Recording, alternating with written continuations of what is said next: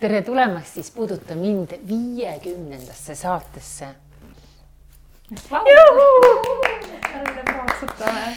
ja meie külaliseks on täna siis äh, Riina Gretel, Leppoja ja räägime siis naiseks olemisest, jumalannaks olemisest. oma jumalanna leidmisest. just ja võib-olla ka pisut sellest, et, et ma ei tea, kas oma nagu uues raamatus, kas sa räägid naise jumalannaks olemisest Eestis või üleüldiselt? no nii üleüldiselt kui ka Eestis, aga noh, eelkõige just vaimse tee seisukohast. Mhm, okei, et kas Eesti, ma just, miks ma küsisin seda, et kas mujal või Eestis, et kas Eestis on see pisut kuidagi teistmoodi, et, et Eestis minul, kui öeldakse naine, jumalanna, siis Eestis see tundub täitsa okei okay või kuidagi normaalne. Eesti naine on hästi iseseisev, hästi iseteadlik, hästi selline hakkamasaaja, selline nagu pisut nagu mees. ja, kas ta ongi siis leidnud oma jumalanna siis niimoodi ülesse? No see on hästi äh, iseloomulik meie, meie rahvale juba kaugete esivanemate aegadest saadik. Ja noh, naised on alati tugevad olnud äh, perekondade, perekonnaringis, eks ole, ja, ja olnud noh, vedanud perekondi, kandnud perekondi. Ja mehed on siis nagu väljaspool tegutsenud rohkem.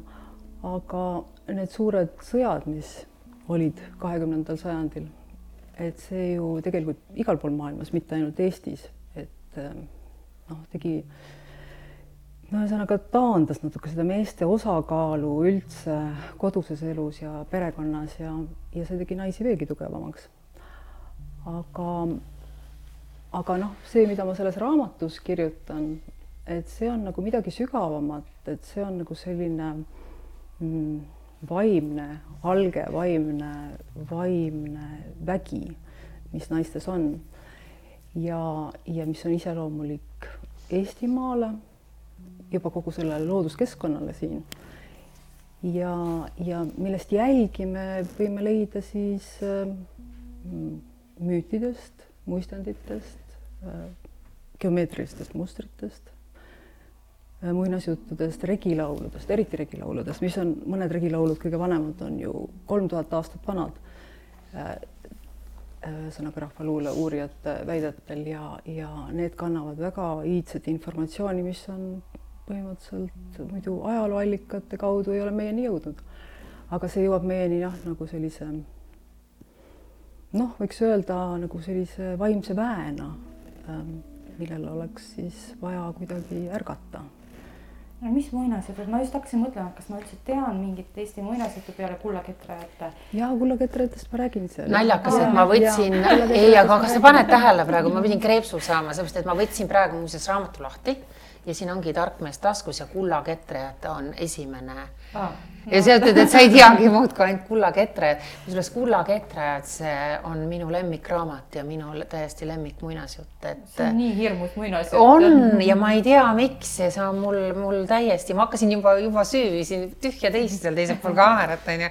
hakkasin täiesti süüm, et sa võtad nagu osa-osalt selle muinasjutu isegi nagu lahti ja, ja, ja tõlgendan sümboleid, et mida see tähendab ja siis see, mis tegelikult sellest muinasjutust välja tuleb, on midagi sootuks muud, kui ta noh, ühesõnaga esma, esmapilgul paistab. sa ütlesid praegu sünge muinasjutt, kuidas sina nüüd, mis, mis, mis, mida see sinu jaoks tähendab nagu see muinasjutt?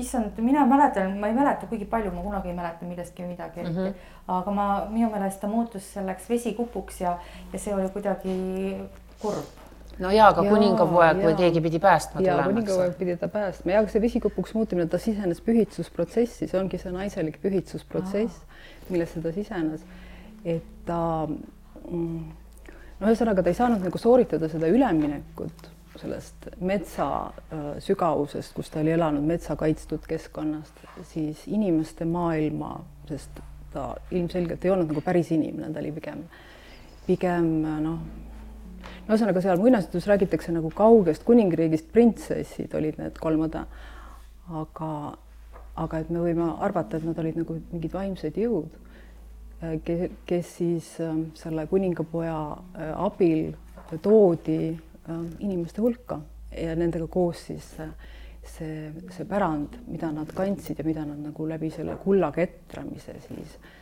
siis noh, ühesõnaga tegid nagu sobivaks inimestele, et inimesed saaksid seda vastu võtta, saaksid seda kuidagi kasutada, sellest midagi uut luua. et see on nagu niisugune mm, noh, inspiratsiooni võrdkuju või see kulla mm. ketramine mm, -hmm. inspiratsiooni genereerimine, et nagu, et baas on nagu mingi vana energia aga et selles vanas energias on vägi, mis siis läbi niisuguse tegevuse, mida siis seal muinasjutus sümboolselt kullaketramiseks nimetatakse, et tehakse seda nagu ähm, äh, kaasajale äh, vastuvõetavamaks. ja noh, see protsess kestab siiamaani, ma arvan, et mingis mõttes ka nendes, nendes raamatutes, mis ma olen kirjutanud, et ma teatud mõttes olen nagu sellises kullaketre rollis, et, et ma võtan mingit vana pärandit, sümboleid, lugusid ja siis äh, selles energias olles ähm, üritan seda tõlgendada nii, et ta praegusel ajal oleks meie jaoks ähm, no ühesõnaga toetav ja päästav ja, ja edasiaitav ja tõesti ärataks meis midagi.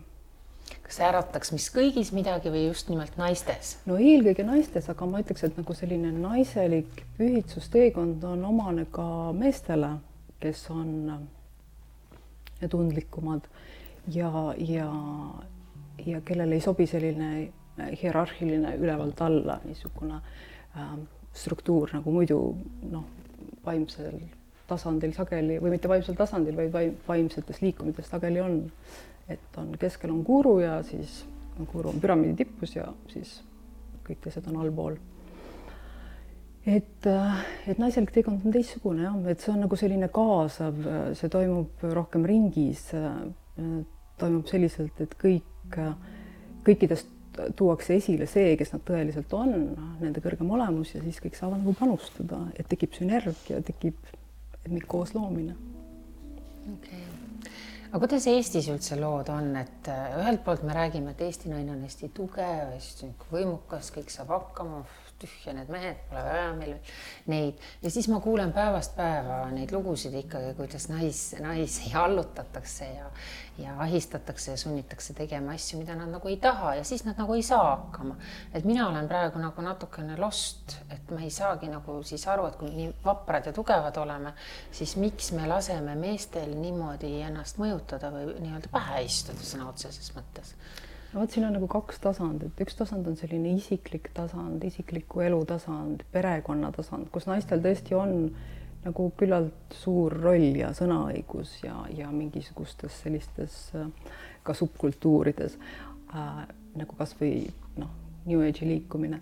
aga kui me võtame ühiskonna tasandil laiemalt, et siis see ikkagi nii ei ole, et siis on ikkagi naiste roll noh, teisejärguline, et äh, et naisi on igal pool kõrgetel kohtadel vähem ja, ja, ja noh, see on osaliselt muidugi tingitud sellest, et, et mingi periood naise elust on ta lihtsalt perekonnale pühendunud ja siis see tekitab nagu selle katkestuse sisse. ja siis osad nagu noh, nad ei saa pärast enam järje peale. sest kui me vaatame, siis näiteks ülikoolides on ju väga palju tüdrukuid, võimekaid, aga nad kõik lähevad mehele saavad lapsi ja kaovad nagu kaovad pildist ära. jah, kaovad pildist ära, aga ja, ja noh, ja näiteks, et näiteks äh, gümnaasiumi viimastes klassides sageli ju tüdrukud on võimekamad ja saavad paremaid hindeid, on targemad ja aga kus nad pärast on? pärast, pärast on, pärast on mehed igal pool.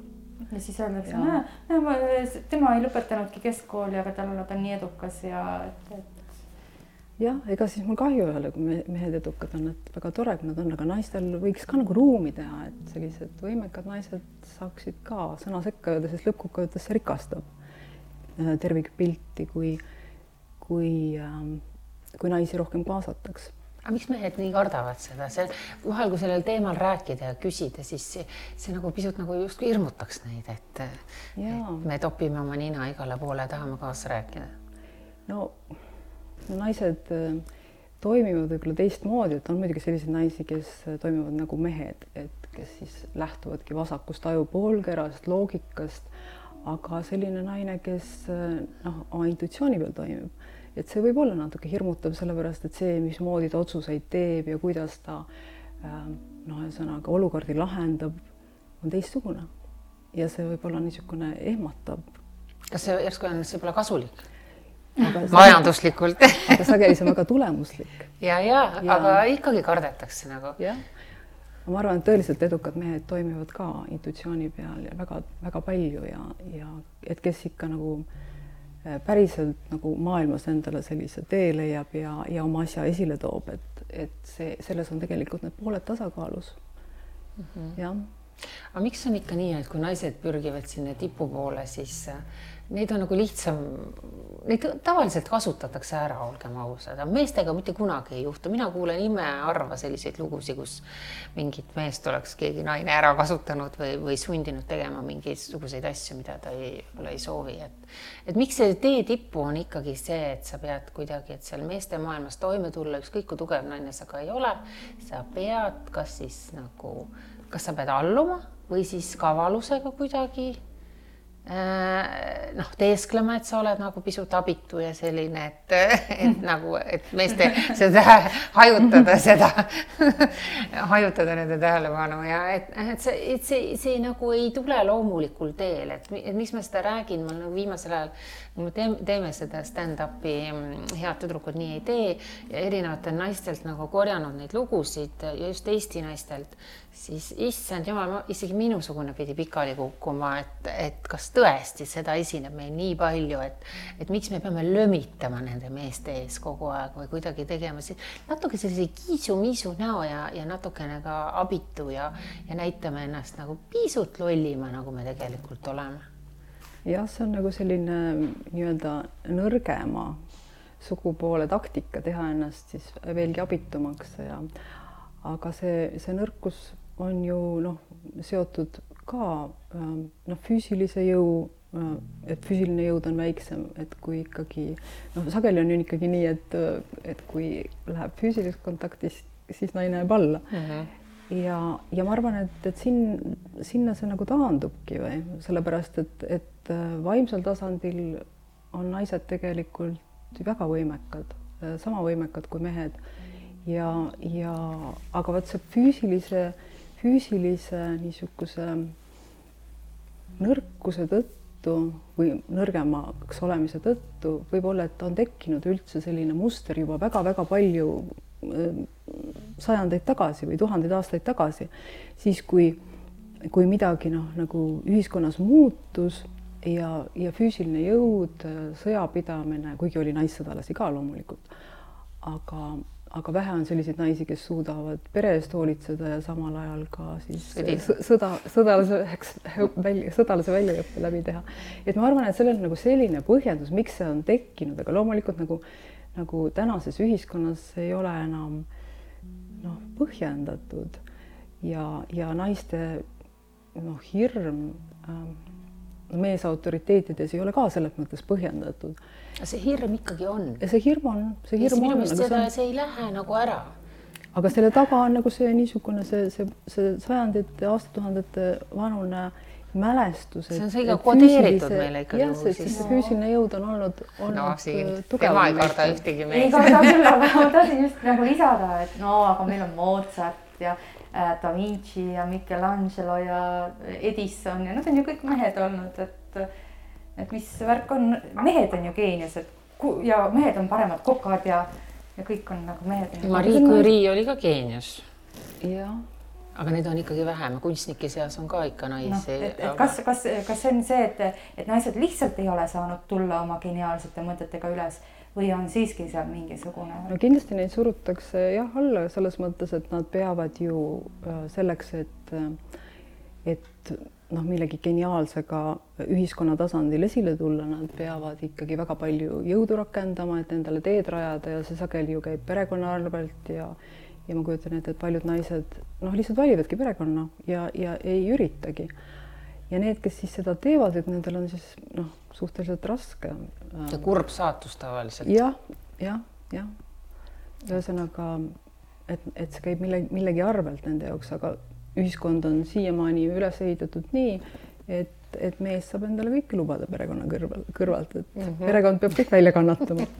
aga et noh, et, et siin, et, et see muutus saabki toimuda tegelikult võib-olla sellel tasandil, et, et, et perekonnasiseselt juba naistele ähm, hakatakse tegema rohkem, rohkem ruumi. Ja noh, läänemaailmas tegelikult ju seda on päris palju, et ja, ja siingi meil on just, et osad mehed lähevad lapsepuhkusele ja lubavad naisel karjääri teha, aga aga jah, et siin on muidugi veel sügavam tasand ka, mis on kuidagi seotud ikkagi selle, selle hirmuga mm, selle naiseliku väe ees, et seda ähm,, seda jah, millegipärast ei taheta, selle esile kerkimist ei taheta, sellepärast et ähm, võib-olla mehed kardavad, nad jäävad alla sellele.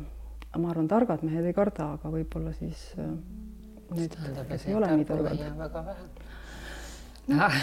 eks neid on, aga ma alati mõtlen, et kui naised oleks, naisi oleks rohkem kõikides nendes otsustavates kohtades ja, ja nii-öelda puki otsas, siis meil isegi ei oleks sõdu, ma arvan, sest ükski ja. naine ei laseks tegelikult ja. oma lapsi tappa, ütleme ja. nii. ja, ja leitaks lahendused, mis nagu kõikide jaoks toimiksid mm, -hmm. mis ei oleks niisugused halvad kompromissid, vaid mis oleksid sellised äh, lihtsalt uued värsked lahendused, mis tulevadki siis, kui me noh, tõesti istume maha ja üritame näha asjade taha et mis tegelikult toimub ja, ja, ja üritame tuua kohale ka enda kõrgema olemuse, mis on meis kõigis olemas ja mis on juba ühenduses selle suurema tarkusega, universaalse tarkusega, kus on tegelikult kõik lahendused kõikidele küsimustele.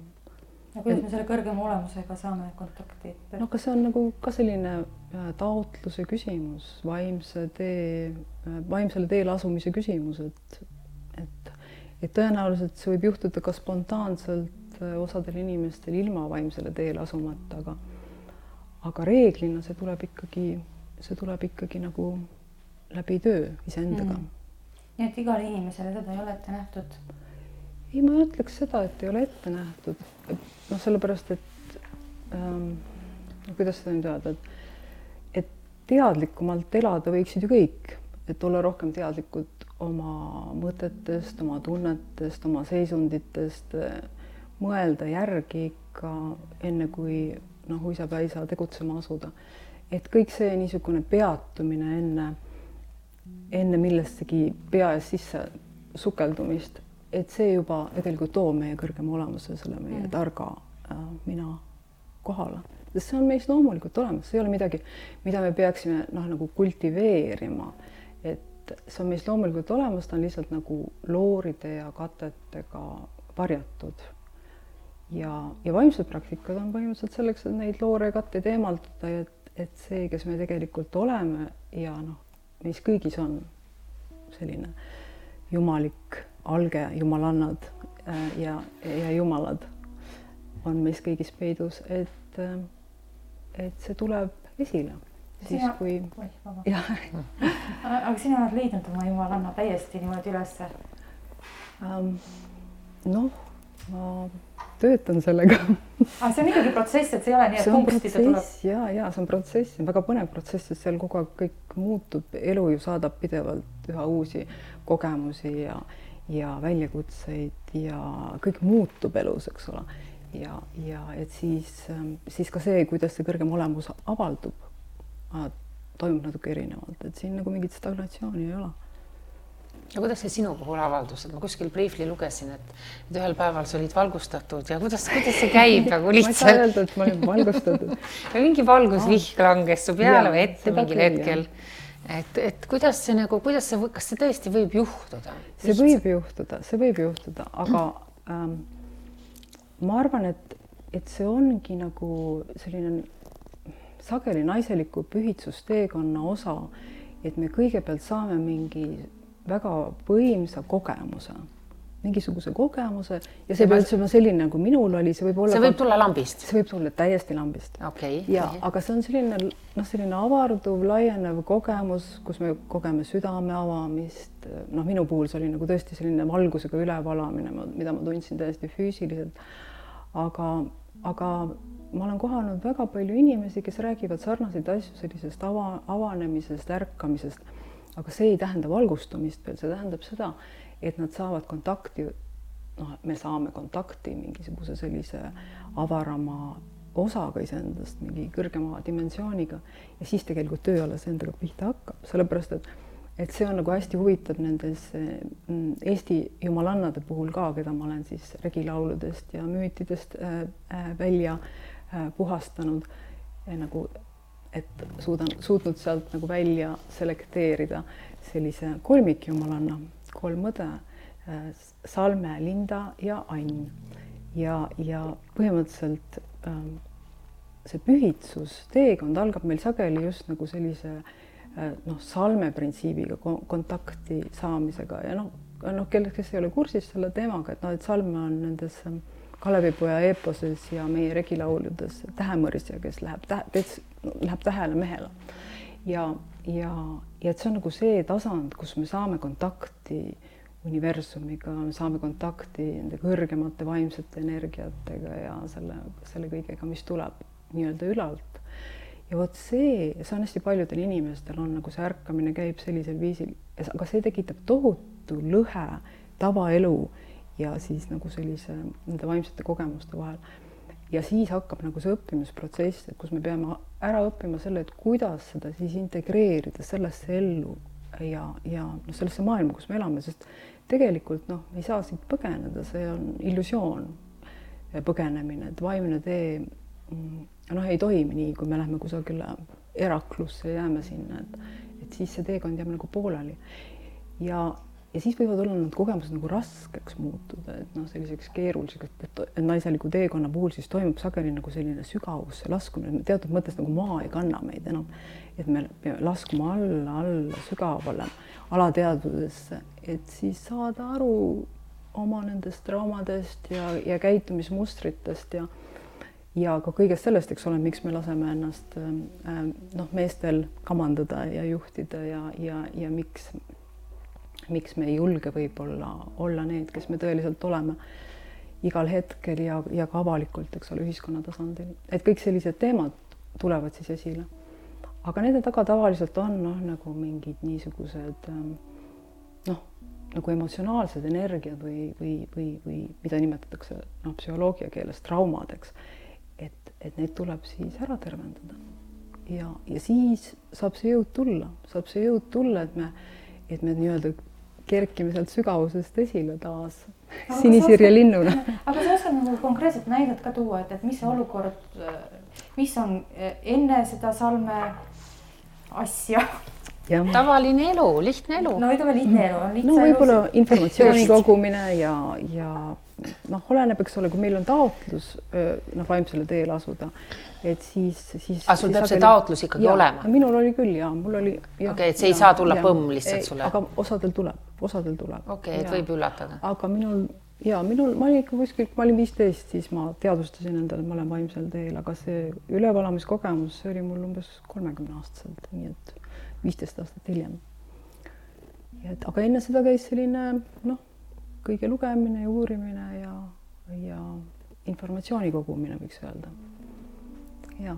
aga kuidas sa need traumad endas üles leiad no,? või tema või ne, meie?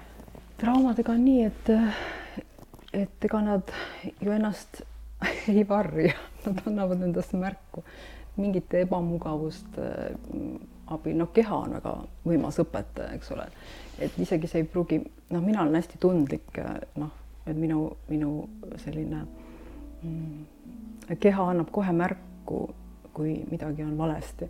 et ma ei pruugi isegi haigeks jääda selleks, selleks, aga, aga et ma tunnen mingeid ebamugavusi kehas, et, et kui, kui mingisugused energiad esile kerkivad. ja, ja, ja noh, minu enda puhul, ma arvan, et paljude puhul tegelikult on see, on see nii, et üks viis nagu neid, nendest, nende traumadega kontakti saada on, on jälgida oma keha ja, ja tõesti pöörata tähelepanu sellele, mis kehas toimub ning noh, minna sinna sisse, selle ebamugavustunde sisse ja mõnikord tulevad pildid, mõnikord tuleb nagu mingi teadmine. aga, aga põhimõtteliselt, kui me nagu suuname oma teadvuse valguse selle sisse, mis on korrast ära, siis see huvitaval kombel hakkab korrastuma see on nagu see teadvustamise vägi ja selles mõttes, et teadvustamine, noh, eelneva juurde tagasi tulles, et ükskõik, kas ollakse vaimse teel või mitte, et et see teadvustamine ja teadlikkus on hästi oluline, et, et meie probleemid lahenema hakkaksid. et me teadvustame, mis üldse valesti on. et siis saab see valgus sinna sisse minna, see meie teadlikkuse valgus ja tasapisi hakkavad asjad lahenema aga lihtsustatud meetodil ehk siis, kui inimene tunneb, et ta kehas on midagi valesti, no midagi valutab, pea valutab no, sul tihti ja nii edasi, et kuidas, kuidas ikkagi lihtne inimene nüüd aru saaks, okei okay,, ma teadvustasin, see asi mul on, mul on mingi ebakõla kehas on ju, põlv valutab näiteks. mis, kuidas, kuidas ma siis, ma ju ei tea mitte midagi, ma olen ju. põlvetraumat ei ole olnud e. eile sündinud, et kuidas ma siis, kuidas ma nagu lähen, mis ma, kas ma pean mõtlema intensiivselt siis?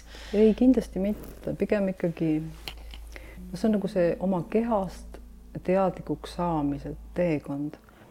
et me järjest rohkem, muidu me oleme nagu need hõljuvad pead, eks ole mm. -hmm. ja mõnikord on siis selline ülevoolav süda ka kaasatud mm, -hmm. aga enamasti oleme hõljuvad pead mm. -hmm. aga et me kaasaksime nagu sellesse iseendaks olemisse keha ja noh, selleks muidugi on vaja ikkagi mingisuguseid praktikaid ja noh, osad inimesed, mis on ju väga levinud, on ikka teevad joogat ja, ja kõik see aitab, kõik see aitab tegelikult nagu ke oma kehast teadlikuks saa, saamise juures. ja, ja et me, et noh, et oluline on see, et me nagu õpiksime ähm, noh, nii-öelda äh, oma keha haarama sellesse teadvuse välja, milles me oleme, et me ei ole nagu, et kui me muidu, muidu oleme noh, siin maailmas, et me tegelikult ei ole niivõrd teadlikud oma kehast, ainult siis, kui noh, noh, ma sulle vastu lähen ja müksan sind, et siis sul tuleb meelde, mul on keha. aga, aga et muidu me ei mõtle selle peale, aga, aga et siis, kui nagu harjutada seda, et tõesti, et meie teadvus noh, ei suundu mitte ainult väljapoole, ei jälgi ainult seda, mis ümber on, vaid suundub ka sissepoole, keha sisse aga noh, loomulikult niimoodi selle, selle lühikese ajaga eh, noh, seda on väga raske seletada või õpetada, aga on hästi palju erinevaid meetodeid, kuidas seda teha ja, ja, ja ja et ma arvan, et, et igal juhul keha on võti väga paljude asjade lahendamise juurde. jah. aga no ütleme, et näiteks selja, seljahädasid on hästi palju eestlastel eriti. ja kas see, kas see nagu viitab mingile ühele konkreetsele äh, probleemile või, või on siis seljahädasid ka nagu noh, erineva taustaga? nojah, see sõltub, et kas ta on siis nüüd ülaselg või, või alaselg, et, et kas on materiaalsed probleemid või oleme mingisuguse suurema koorma endale selga võtnud, mida suurema, kui, kui me seda kanda jaksame, et et selg annab sageli noh, märku sellest, et et me oleme ennast kuidagi liigselt koormanud jah mm., et võtnud enda peale asju, mida võib-olla ei ole vaja või liigselt kiirustame, et ei anna aega asjadele küpseda mm. -hmm. et, et see on nagu hästi-hästi levinud häda ju meil kõigil, et, et tahaks nagu kiiresti hästi palju korda saata et sellest piisab siis, et võtad nagu, nagu aja maha, teadvustad, et see tuleneb sellest, võtad aja maha. ütled, nõnda on kõik, ma puhkan. kuule, Anu, sa oled ju juba eakam inimene sa peaks teadma. et kuidas, kuidas on, et kas selg juba valutab ka või? ei no kui mul selg valutama hakkab, siis ma lähen massööri juurde no vot, see on kehaga tegelemine, see on otse kehaga tegelemine mm -hmm. ja aga õige massööri juurde tuleb mm -hmm. minna. võib ka väga vale otsa sattuda. et see mm -hmm. tuleb leida need õiged inimesed enda ümber, kes siis hädade puhul, aga noh, Eesti inimesel on ikka nii, et häda tuleb enne ja siis hakatakse tegelema sellega, et võiks ju ennetada kõiki neid asju tegelikult, aga no sa ei tule selle peale, sa mõtled, et sa oled ju kõikvõimas ja, ja suudad kõike ja palju ja tohutult ja, ja.... aega ka ei ole no, ja, ja. mina ikkagi soovitaksin igapäevast meditatsioonipraktikat, mina soovitaksin seda jah et no ma saan aru, et see kõigile ei sobi, aga see on see, mis minu enda puhul on toiminud ja sellepärast ma oskan seda soovitada. ma loodan, et see on lühike ja kiire ja efektiivne iga päev tegelikult äh, öeldakse ikkagi, et äh, kõige parem on ikka umbes nelikümmend minutit. aa, no see ei ole veel kõige hullem nelikümmend minutit. ma saan kolme minutiga hommikuti hakkama, mul on üks värk, meetod ja ma ei hakka seda praegu siin demonstreerima, aga aga nelikümmend minutit, mis see siis tähendab? midagi, midagi öelda, näidata. kas see on lihtsalt, kas sellest piisab, et ma lihtsalt olen rahulikult ja ei mõtle mitte millegi peale? sellest piisab no,? tavaliselt sellest ei piisa, selles mõttes, et, et hea oleks ikkagi noh, kasutada mingeid abivahendeid, mis aitavad meil oma teadvuse seisundit pisut muuta noh, ma ise olen teinud mitmeid audiokursuseid, mida ma võiksin soovitada, noh, et üldse ennast viia sellisesse lõdvestunud teadvuse seisundisse, kõrgemasse teadvuse seisundisse.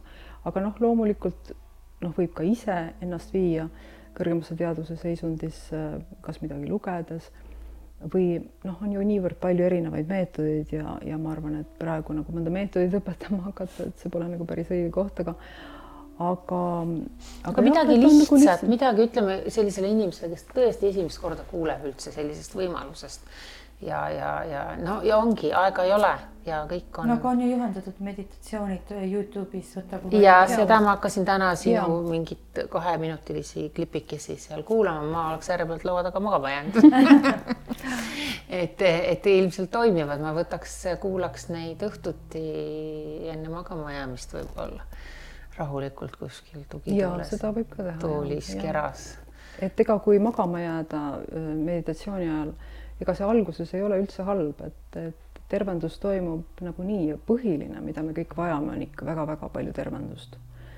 ja meditatsioon aitab sellel ikkagi keha, keha tasandile tulla, sellel tervendusel, et see, et need asjad ja, ja mõtted, meil võivad olla väga sellised head ja huvitavad mõtted, aga et see jääb kõik ikkagi ainult mõtteks, kui me seda ei too äh, läbi meditatsiooni, ei ankurda oma ellu ja, ja soovitatavalt siis täiesti kohe füüsilise, füüsilise keha rakkude tasandile.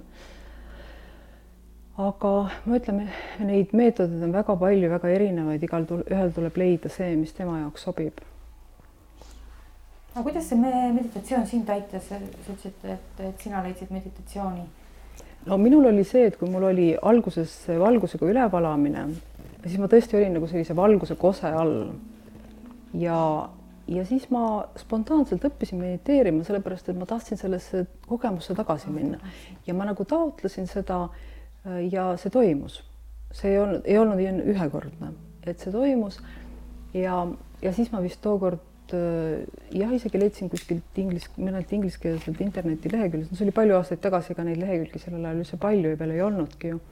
oli kusagil ähm, tuhat üheksasada üheksakümmend neli või? ei, üheksakümmend kaheksa.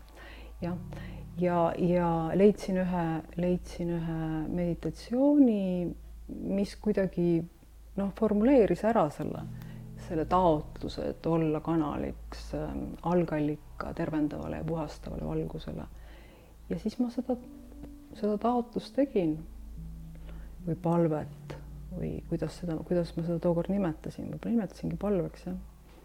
aga et, et see toimis ja siis ma olin nagu selle, selle allikavalguse kosa all ja, ja kuidagi täiesti spontaansel viisil õppisin mediteerima, ilma et seda, ilma et keegi oleks mulle seda õpetanud äh,. hiljem ma muidugi olen igasuguseid muid meetodeid juurde õppinud ja ja neid kehad, kehatehnikaid just, mis, mis on, mis on minu meelest väga tõhusad, erinevad kehameditatsioonid.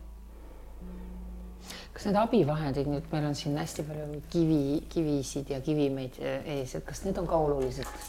no selles mõttes, et olulised on nad vajalikud? et saab ilma ikka ka läbi, aga nad, nad toetavad okay.. et näiteks, et, et ütleme, et kui meil on mingi positiivne taotlus näiteks olla ühenduses oma kõrgema olemusega. ja meil endal läheb see võib-olla meelest ära, aga kui me oleme selle, selle taotluse noh, no nii-öelda edastanud nendele kividele, siis nemad hoiavad meie taotlust, noh, põhimõtteliselt seda energiat, seda taotluse energiat mm. -hmm. nii et, et selles mõttes on jah, kividest abi ja noh, loomulikult nad on, nad on muidu ka sellised ilusad ja, ja, ja, ja toredad, aga ja neil on igalühel omad spetsiifilised omadused. Aga et, et neid on jah, võimalik nagu kokku panna komplektiks, nii et nad hakkavad toetama mingeid meie tugevaid külgi või omadusi. Mm.. nii et komplektina nad on tugevamad kui üksikuna? Ähm,? no minu kogemuse järgi jah, minu kogemuse järgi jah täna oli üks äh, huvitav situatsioon ka, et kui me tulime siia, siis äh, sa olid mulle ka pannud ühe ja Sirjele ka ühe komplektikese kokku. Ja siis sa ütlesid, mul jäi nagu kõlama, et, et vot see üks kivi tahtis hirmsasti tulla nagu minu nime peale siis, et ka, kas sa ikkagi nagu oled siis pisut selgeltnägija või kuidas sina tead, sa ju näed mind esimest korda elus. äh, livena, et, et mida, kuidas sa mõtled seal, et Anu Saagim ja siis mingi kivi hakkab seal tõmblema nagu kuidagi tema poole? no vot nagu selle kõrgema olemuse tasandil me oleme kõik ühendatud, me oleme nagu säravad tähed tähis taevas, kelle vahel on palju ruumi, aga siiski on nagu ka mingisugused sellised ühendusteed ja selle, sellel tasandil on võimalik ähm, saada täiesti aru, kes keegi on ja, ja mida tal vaja on. aga see ei ole, ütleme niisugune nagu, ähm, et ma nüüd mõtleksin sellest, et see informatsioon lihtsalt kuidagi tuleb mulle nagu mingi mm, välgatusena või, või, või teadmisena või, või, või nägemusena. ja nende kivide puhul oli nii, et, et need kivid tegelikult isegi nagu aitasid noh, selle läbi, et kuidas, kuidas nad Ähm, noh, minuga hakkasid kõnelema või noh, ma ei ütle, et nad nüüd hakkaksid, et ma oleks mingeid hääli kuulnud.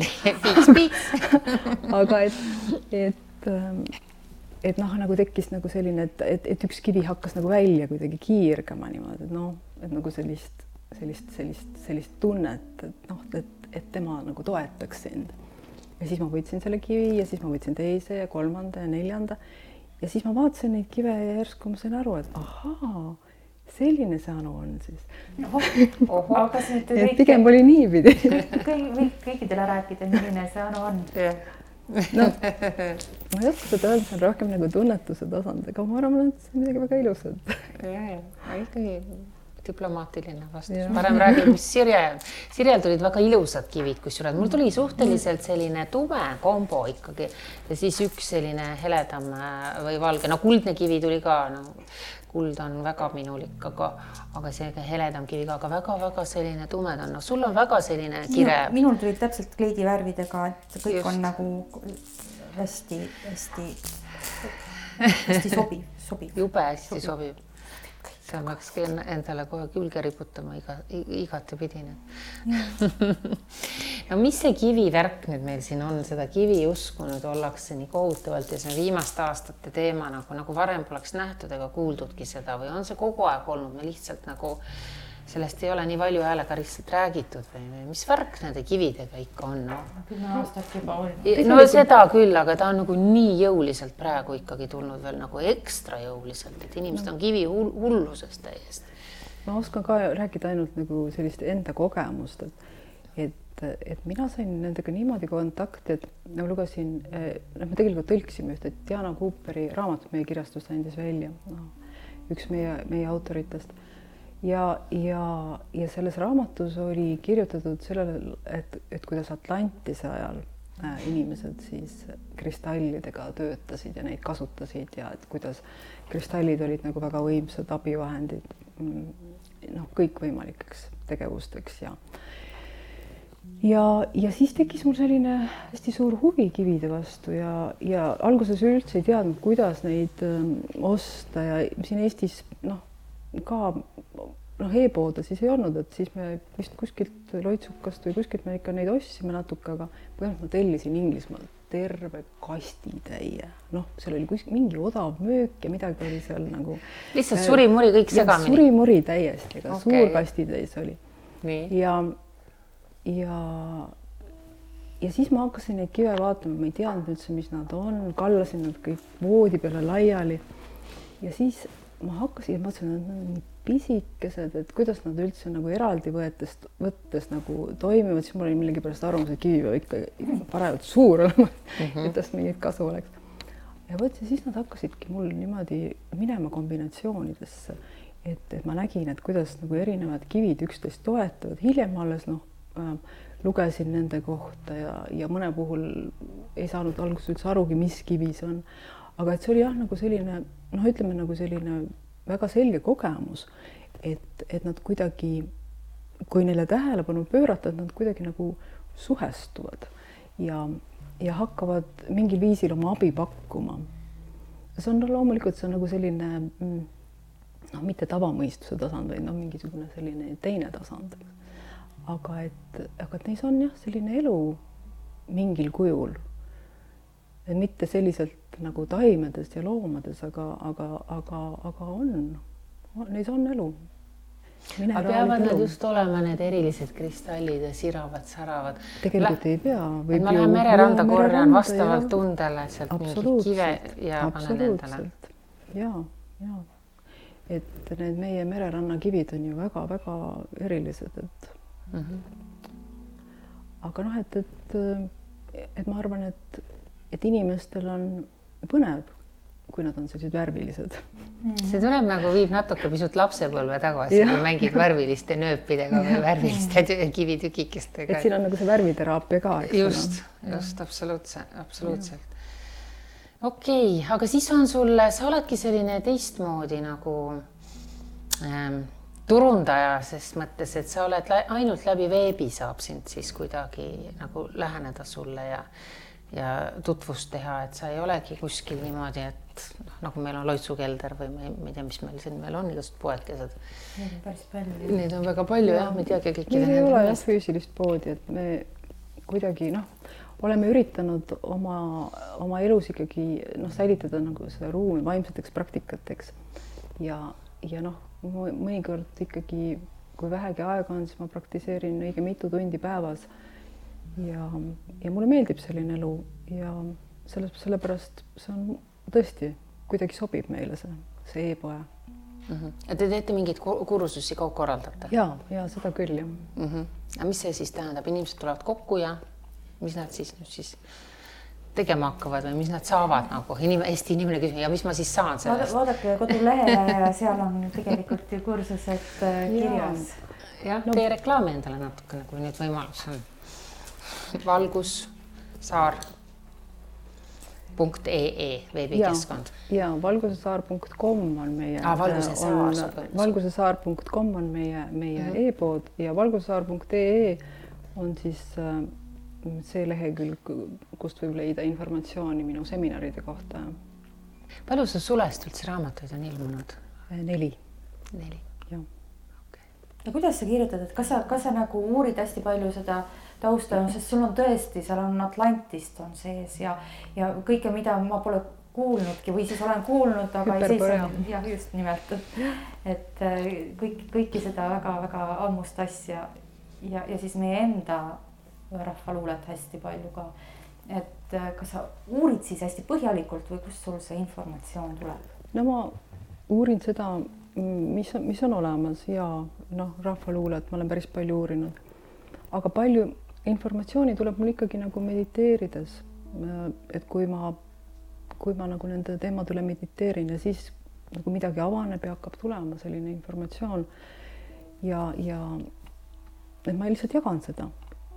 noh, põhiliselt just selle eesmärgiga, et, et see on inspireerinud mind, et, et loodetavasti ta siis inspireerib ka teisi noh, seda edasi arendama, sellepärast et seda kõike on niivõrd palju, seda, seda noh, kasvõi meie enda ähm, vana, vanema pärandi kohta, et et need nägemused, mis mul on olnud, on ikkagi sellised, et see on lõputu varandus, lõputu, aga et et noh, kasvõi nendes raamatutes, et ma olen suutnud nagu mingit väikest osa tutvustada.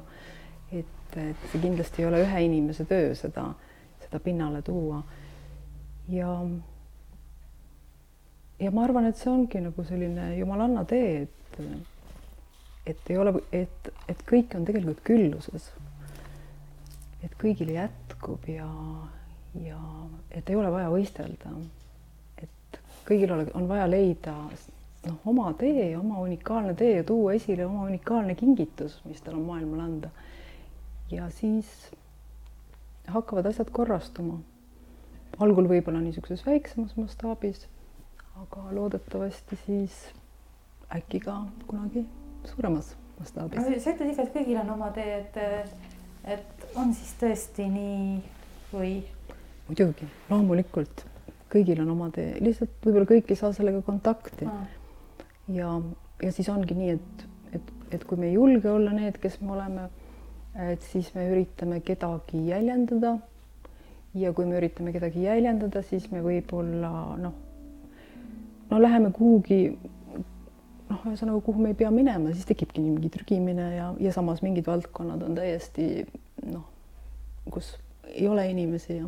no kas oskad näiteks lapsevanemale anda, anda nõu, et eh, noh, lapsed ikka kipuvad keegi on seal arvamusliider ja siis teised nagu jõlguvad sabas. et kuidas, kuidas näiteks teismelise vanem saaks äh, oma lapse suunata sellele õigele teele? no oma lapsega tuleb rääkida, et äh, mitte niivõrd äh, ja kuulata teda, et mitte niivõrd anda igasuguseid korraldusi ja, ja, ja õpetussõnu, et, et laps saab neid pidevalt igalt poolt. et tegelikult tuleb last inspireerida rääkima ja välja tooma seda, kes ta on ja mida ta ise arvab, sest laps võib olla väga tark. laps võib olla väga tark ja teada tegelikult, mis on tema jaoks õige. kas me võime usaldada lapsi või? no ma arvan, et lapsevanemana tuleb meil sellest aru saada, et kindlasti on ju lastel nagu meil kõigil egod ja, ja kui, kui nagu see ego äh, aspekt on esil, siis ega egod ei tea kunagi, mis neile hea on, egod lihtsalt tahavad mingeid asju.